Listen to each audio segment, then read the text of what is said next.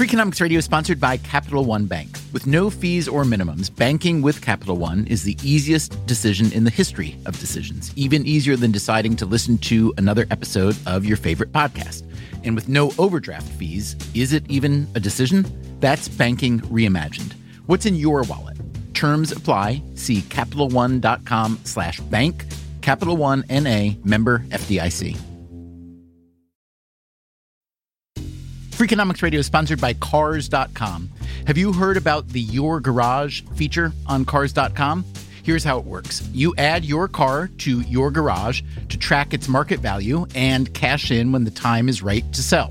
Track both your car's historical and projected value. When it's time to sell, easily secure an instant offer from a local dealership or sell it yourself on Cars dot com. Start tracking your car's value with Your Garage on Cars dot com. Hey, so Levitt, what's um, the most exciting news you think that we could tell the people who listen to the Freakonomics Radio podcast? That after four or five years, we actually managed to write another book. So you want to tell them about it a little bit? No, you tell them. You're better at talking about the books. How about we tell them together? Okay. Uh, the date? May twelfth. Uh, try again. The date? May twelfth. Uh, try again. It's May thirteenth, okay? The date? May thirteenth. Okay. The the title of the book? Think Like a Freak. Okay. You got that right. That's something. So, Levitt, would you say this is your most favorite book of all time? You know, I really can't tell. I can't tell whether it's good or terrible. Um, I mean, the one thing I like best about it is that after we wrote Super Freakonomics, we said, let's just not write the same book over and over and over. And um And we weren't sure if we'd ever write another book, but then we, we had this idea to do something that's more like a, almost like a how-to book, how to think like a freak. And and it's different. And it's hard to tell if things that are different are, are good or not, but but at least it's different. I think that's a good start. It is different. The full title is Think Like a Freak, the authors of Freakonomics offer to retrain your brain, and we cannot wait for you to read it. You can pre-order the book now on Amazon, barnes and noble dot com, iTunes, all your better online book vendors. You can also read more about it at freakonomics dot com, and you can also check out our upcoming in-person and media appearances. We will do a U S book tour, about seven cities, a U K book tour, including Wales, and you can check out the website to see if we are coming to near where you live, and if so, please come say hello. You will also be hearing a lot of new podcasts based on our very favorite stories from Think Like a Freak. And here's the best news. We are starting a Think Like a Freak book club right here on the podcast. So once the book is out and you guys have a chance to read it, Levitt and I will take your questions or complaints or whatever. If you want advice on how you too can think like a freak, we'll give that to you, and we will all have a great time, I promise. And now for our regularly scheduled episode of Freakonomics Radio.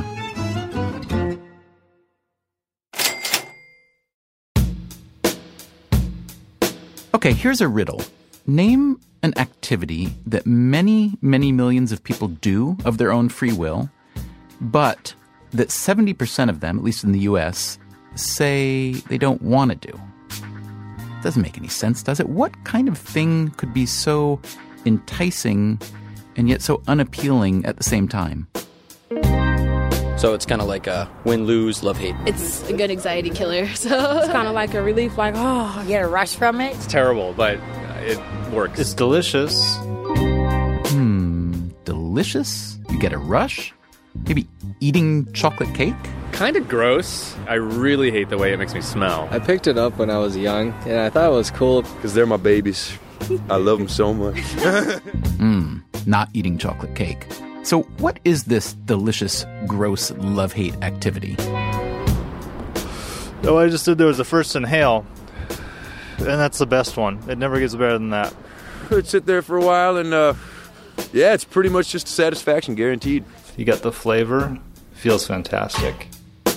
I love cigarettes.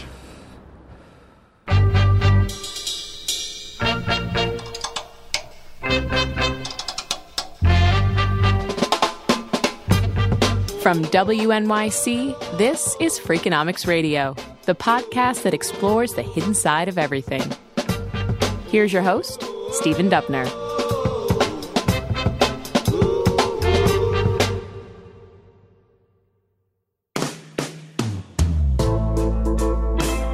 hard to find anyone to argue that smoking cigarettes is, on balance, a good thing to do. But even when smokers want to stop, they can't. When I quit, I end up feeling really good. And then I feel like I've achieved something. And then I feel like I deserve a cigarette for that. Yeah, I've quit before for a few months, but then fall back in the habit. I feel like I'll someday just like stop. I'm trying to quit now forever. It's a process. I'm sick of waking up having a, oh, first thing I gotta do is smoke a cigarette, you know, and it's, I can't breathe when I'm walking up the steps. I need to quit. I've tried many times. It does not work. I fail every time tremendously. Now, how hard is it to quit? When an individual smoker tries to quit many times in a year, many of the quit attempts last half a day. Most smokers, even if they make a serious attempt to quit, have uh, relapse rates that are in the order of ninety percent. ninety percent? Yikes. Why so high?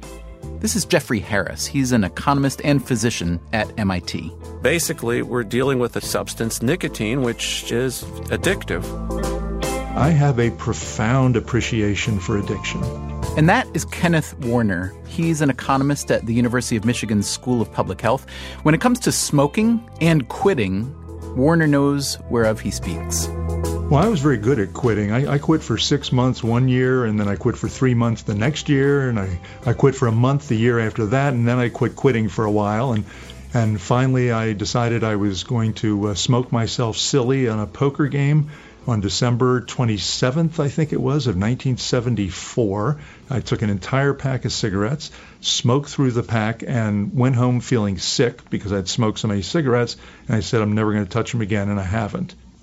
Warner has been doing tobacco policy research since the nineteen seventies. The trends, the health and financial consequences, the politics, and so on. I'm personally convinced that when twenty-first century historians look back on the experience of the rise and fall of the cigarette, they're going to call this not only one of the most important public health stories, but also one of the most interesting public health stories. Okay, what's so interesting? That's just this incredible epidemic, and through the use of various public health techniques, through education, through taxation, smoke-free laws, and so on, we've managed to cut the rate of smoking by more than half.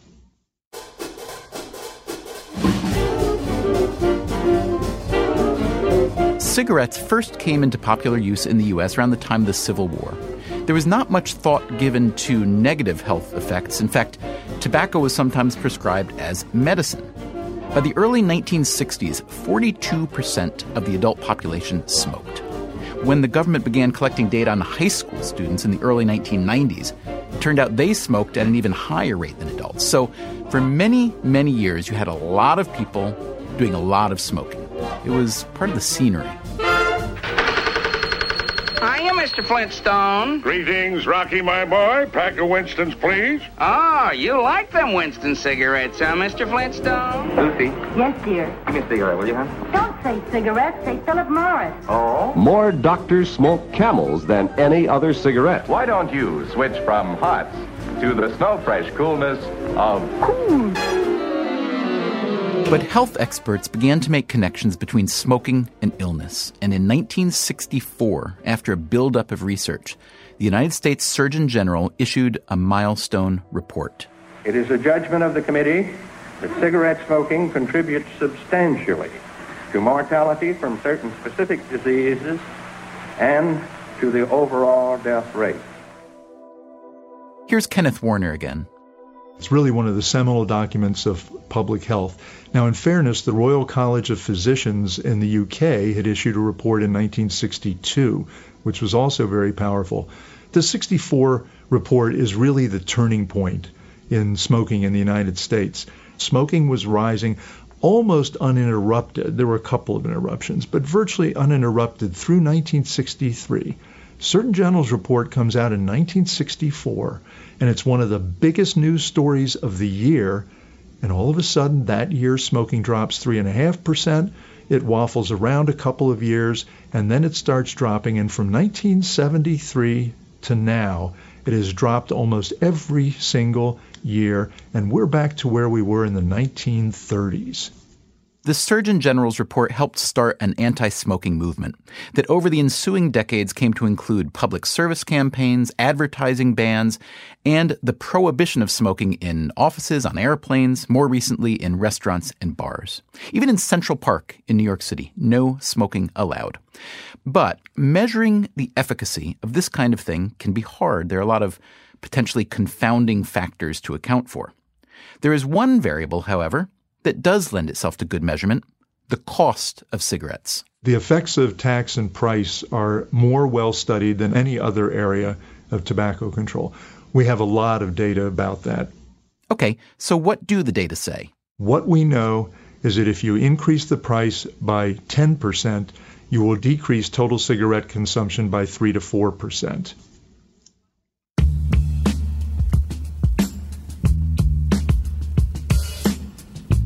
Now, you may think, well, of course Warner would talk about price theory. He's an economist. But even a layperson can look at the data and see the relationship between cigarette prices and smoking. The economist Frank Chalupka has calculated the inflation-adjusted price spike of cigarettes over the past few decades and where that spike comes from. Overall, he found that a pack of cigarettes costs more than twice as much today as it did in nineteen ninety. Some of that increase comes from the manufacturers, especially since the late nineteen nineties. That's when cigarette companies began passing along the costs from the Master Settlement Agreement. That was the deal between the big tobacco companies and forty-six state attorneys general, which required the companies to pay out billions of dollars for essentially producing a dangerous product. By passing along some of that settlement cost to smokers, the companies added about fifty cents a pack.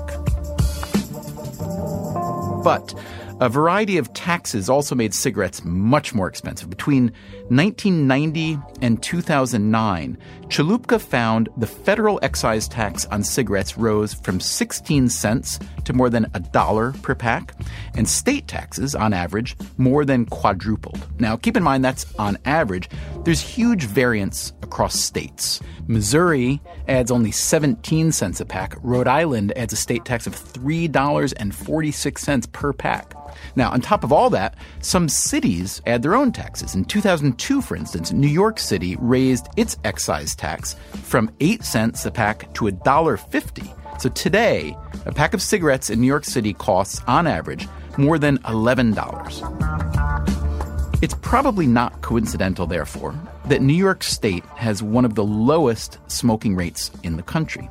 And who does an eleven dollar price tag hit the hardest?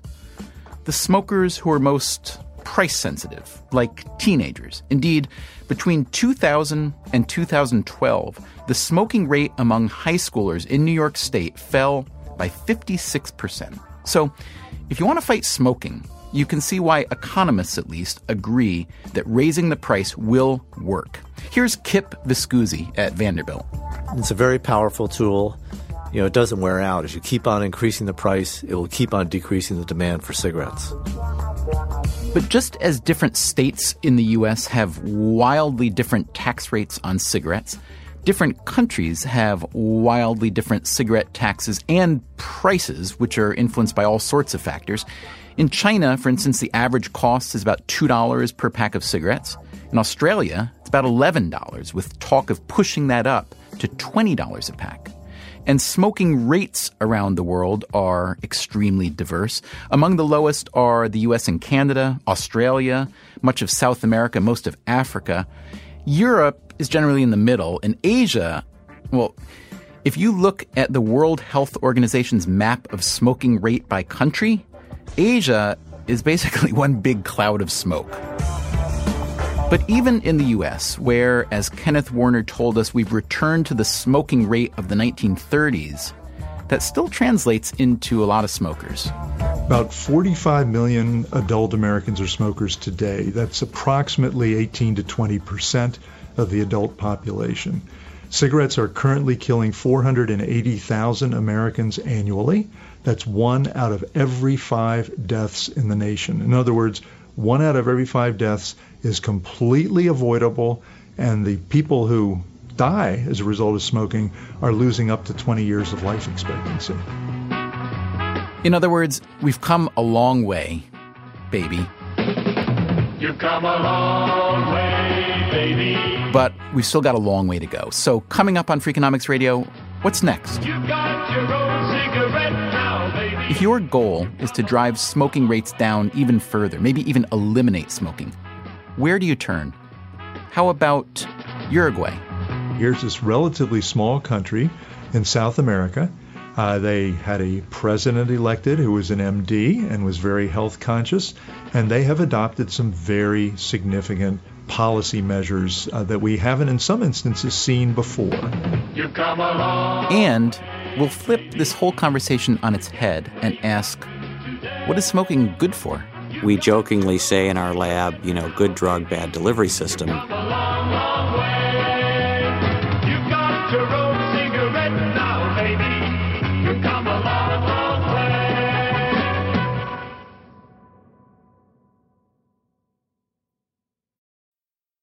Freakonomics Radio is sponsored by FedEx. Dear small and medium businesses, no one wants happy customers more than you do. So you need a business partner just like you, like FedEx, who understands your passion for serving your customers because they have the same commitment towards you. That's why FedEx offers you picture proof of delivery, packageless and paperless returns, as well as weekend home delivery to ninety-eight percent of the U S population on Saturday and over fifty percent on Sunday. See the FedEx service guide for delivery information. Trust FedEx for timely deliveries. See what FedEx can do for your business. Absolutely, positively FedEx. Freakonomics Radio is sponsored by Marriott. Town Place Suites by Marriott has all the comforts of home. Cook up a meal in a full kitchen, unpack and stay organized with the in-room Elfa closet system, plus bring your pet and have your best friend by your side. Town Place Suites by Marriott has all the amenities you need to feel at home during your stay. Find the comforts of home at Town Place Suites. Go there with Marriott Bonvoy.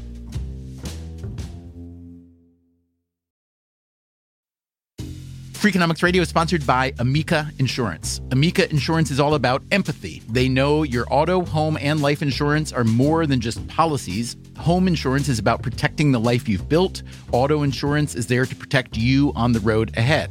That's why Amica takes a consultative approach to help protect what matters most to you.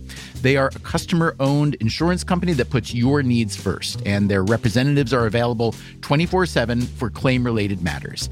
As Amica says, empathy is our best policy.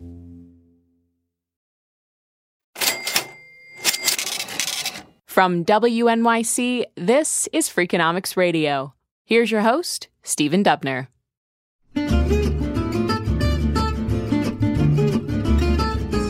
Okay, so what do we know so far? Smoking cigarettes, it is generally agreed, is bad for us. It's also addictive, which makes it hard to quit. What does get people to smoke less? Making cigarettes really, really expensive seems to work pretty well, but A, simply raising prices or taxes isn't necessarily so simple, especially because people who do smoke are happier when prices are lower. And B, even where cigarettes are fairly expensive, like the U S, the adult smoking rate is still about twenty percent. So what else might work? Where else can we learn from?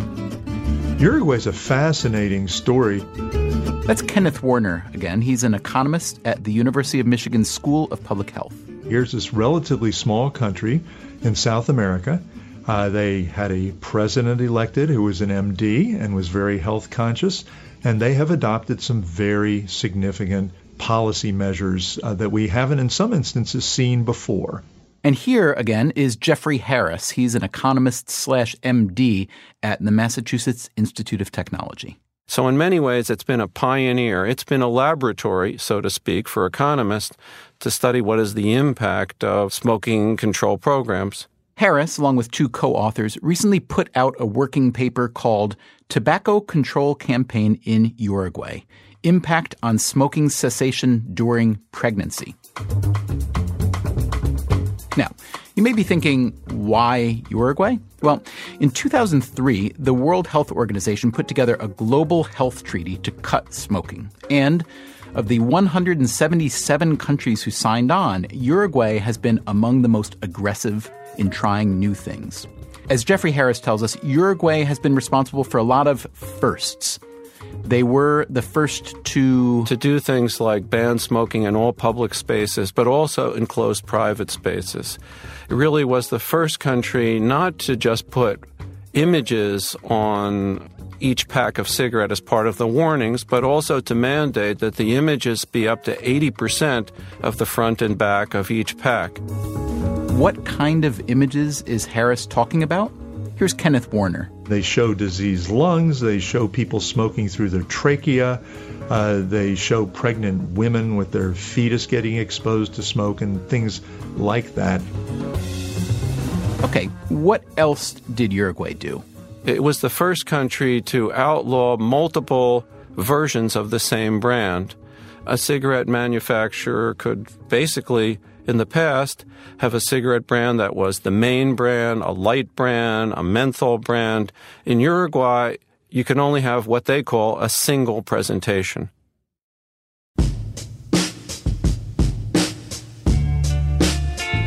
Uruguay also banned cigarette advertising and raised taxes on cigarettes. They enlisted doctors and health centers to encourage people to quit smoking. Jeffrey Harris decided to examine all these different anti-smoking measures to figure out which of them were most effective. The population he chose to concentrate on was pregnant women. Why? Two reasons. One, they're an important population since a fetus is particularly susceptible to the harmful effects of smoking. And two, the pregnant women presented a good controlled data set. Harris and his co-authors had access to a national registry of all pregnancies, which included information on whether the women smoked, if they quit, and when they quit. The researchers tracked about thirty thousand women from two thousand seven to two thousand twelve. So what'd they learn? First of all, the overall quitting rate among these women rose dramatically. At the start of our observation period in two thousand seven, about fifteen percent of women who smoked during pregnancy quit by their third trimester. That is the last three months of the nine-month pregnancy. By two thousand twelve, the percentage was up to forty-two percent. The marked increase from fifteen percent in two thousand seven to forty-two percent in two thousand twelve, as far as we know, is unprecedented. Now, granted, you might think that pregnant women have a stronger incentive to quit than most smokers, but still, only fifteen percent of pregnant smokers were quitting before, and now the quit number was forty-two percent, so that's huge. Now, what led to all this quitting? Remember, there was a whole cocktail of anti-smoking measures in Uruguay. Tax increases, a ban on advertising, the use of graphic imagery on cigarette packs, and so on. Jeffrey Harris was able to tease out the most effective measures from the data. Raising the cigarette tax, it turned out, didn't work as well as it did in the U S. While we have no doubt that price has an effect, in the big picture in Uruguay, it had a relatively small contribution, in part because the tobacco industry reacted to those price increases. In other words, when the government increased the cigarette tax, the manufacturers lowered their prices so the consumer wouldn't feel such a hit. According to one calculation, the average price of a pack of cigarettes in Uruguay is three dollars and sixty-one cents compared to six dollars and thirty-six cents in the U S. According to Jeff Harris, it was two non-price initiatives that really moved the needle in Uruguay. The first was the single presentation rule. Basically, you only get one version of each cigarette brand. So no menthol, no mild, just one choice per brand. The objective of the government really was to avoid any possible implication that a particular brand was safer or less hazardous than another. Earlier on, the government had banned or prohibited such words as light, smooth, low tar. But it turns out that a lot of research that's been done throughout the world, not just in Uruguay, indicates that even the color falsely suggests that a cigarette is safer. What else worked? The graphic, grotesque imagery on the cigarette packs. They would have uh, an image of a baby that looked like the baby was in neonatal intensive care, sometimes connected to something that looked like oxygen, and saying, asking the smoker in Spanish, roughly, is this the life you chose to give him? Now, you may naturally wonder, if the U S has reduced its smoking rate so much without the use of graphic imagery like that, what would happen if we did use it? That, says Kenneth Warner, is hard to say. Uh, we were supposed to have that here a year ago last September, and of course the tobacco industry sued to prevent it, and we're now back, uh, or I should say F D A is now back at the beginning with that one. As we noted earlier, there is a lot of variance around the world in how smoking is treated. There's also a lot of variance in who smokes and who doesn't. Here's Jeff Harris again. Approximately eighty percent of all the tobacco use in the world now occurs in low and middle income countries. And within a short amount of time, eighty percent of all the deaths attributable to tobacco use will also occur in those countries. And how many deaths will that be? The World Health Organization has estimated that now in the order of five million people will die on an annual basis as a result of tobacco use throughout the world, and another six hundred thousand will die from secondhand or environmental tobacco smoke.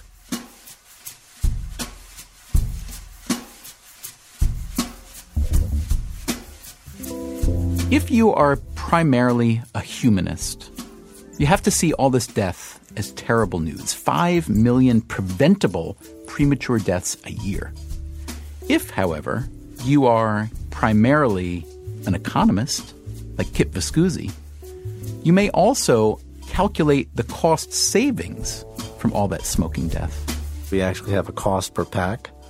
So we actually know that smokers on balance save us thirty-two cents a pack through smoking due to decreased pension costs, nursing home care costs, and the like. This, of course, is a controversial argument. In two thousand one, a report commissioned in the Czech Republic by Philip Morris, the tobacco company, was met with outrage. Kenneth Warner told us the story. Yeah, there was a consultant, a tobacco industry type consultant, uh, who told the Czech government in two thousand one that they shouldn't want their citizens to quit smoking, because if they did, you'd have all those horrible old age costs. You have to provide housing for these people. You'd have to take care of their medical care. You'd have to subsidize their incomes with pensions. It would go on and on and on. And, uh, of course, this blew up in their faces when it became public. But, you know, there's a grain of truth there. But just because economists can measure the medical costs of less death from smoking doesn't mean they're hoping for more death from smoking. Here's Jeff Harris. You have to be careful about this. Um, I don't think that you can just make the argument that quitting smoking has a certain cost to society without asking the same question, will any other improvement in our public health would have the same cost? It is also worth noting that just as low-income countries are more likely to have more smoking, in the U S also, there's a socioeconomic split that helps define who smokes and who doesn't. Here's Kenneth Warner. If you look at the population that is at the poverty line or above it, about eighteen percent of them are smokers. If you look at the population below the poverty line, it's about twenty-nine percent. If you look at college graduates, seven point five percent of them smoke today. If you look at people with only nine to eleven years of high school education, it's about thirty-six percent. If we go back to the time of the Surgeon General's report... That, remember, was nineteen sixty-four. Those numbers were very close to each other. So that's a huge issue, is a socioeconomic disparity. And then there's one that we have finally started to recognize and talk about in the field of tobacco control, and it is very important. Perhaps as many as forty to fifty percent of all smokers have a concurrent mental health disability or morbidity and or other substance abuse problems. The cigarette industry has always liked to talk about smoking as being a, you know, a rational choice of well-informed adults, and yet we have this strong correlation between smoking and mental illness.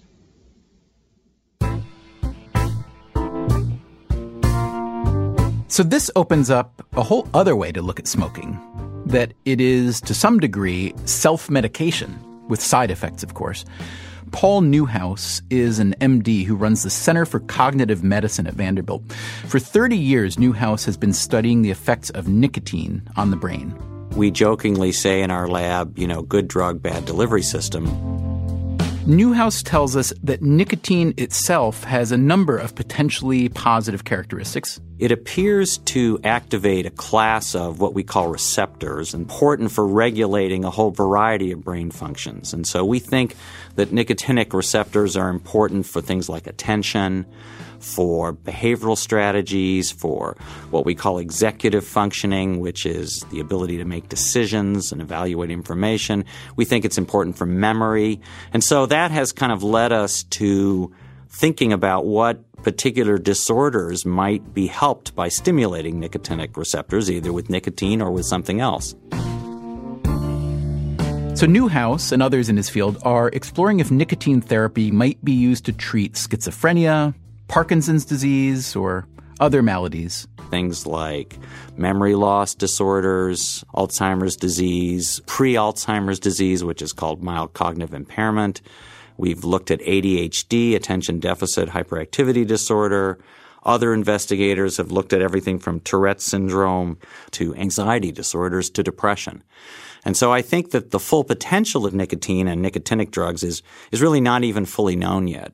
Newhouse does believe, however, that nicotine has medicinal effects, and that is why some smokers smoke. If you look at heavy smokers, you will find that many of them have mood disorders or anxiety disorders as well. The rates of psychological problems among heavy smokers these days are very high, and we think that one of the reasons they smoke is because it produces benefits to them. Maybe it improves their mood. Maybe it stabilizes their anxiety. Maybe it uh, helps them pay attention or inhibit impulsiveness, you know, et cetera.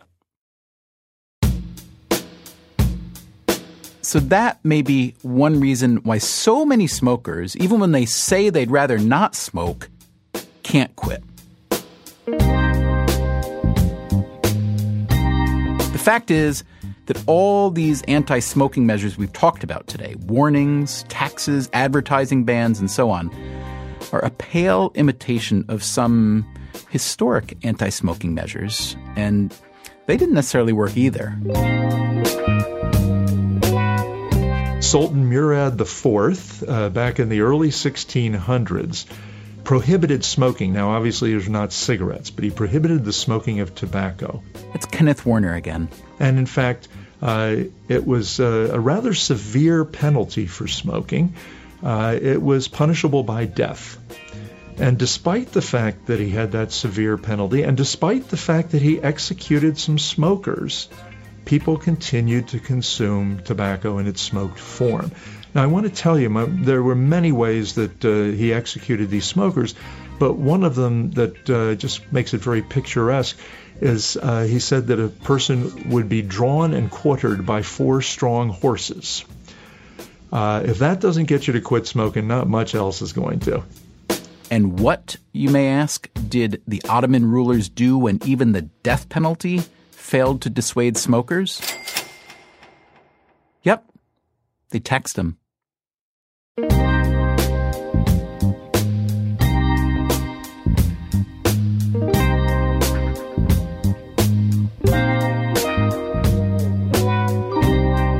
Hey, podcast listeners, as we mentioned at the top of the show, Levitt and I are putting out a new book called Think Like a Freak on May thirteenth. And so why don't we do one of our frequently asked questions episodes about it? You know how this works, right? You send us whatever questions you have to radio at freakonomics dot com, and we will answer them on this podcast. If you want to learn more about the book before you send your questions, you can visit freakonomics dot com, where we've posted the table of contents and some other material. Thanks in advance for whatever questions you send. Meanwhile, on next week's show, we talk to mayors from all over the country, Boston, Los Angeles, from Albuquerque and New Haven, and we ask them what the world would look like if they were in charge. That's next time on Freakonomics Radio.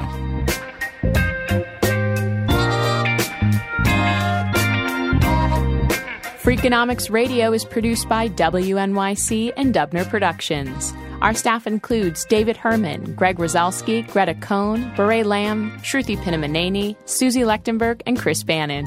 If you want more Freakonomics Radio, you can subscribe to our podcast on iTunes or go to Freakonomics dot com, where you'll find lots of radio, a blog, the books, and more.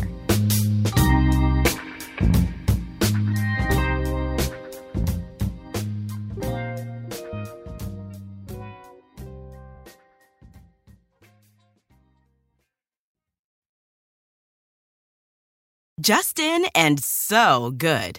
Thousands of summer deals at your Nordstrom Rack store. Save up to sixty percent on new arrivals from Vince, Rag and Bone, Adidas, Joe's, Marc Jacobs, and more.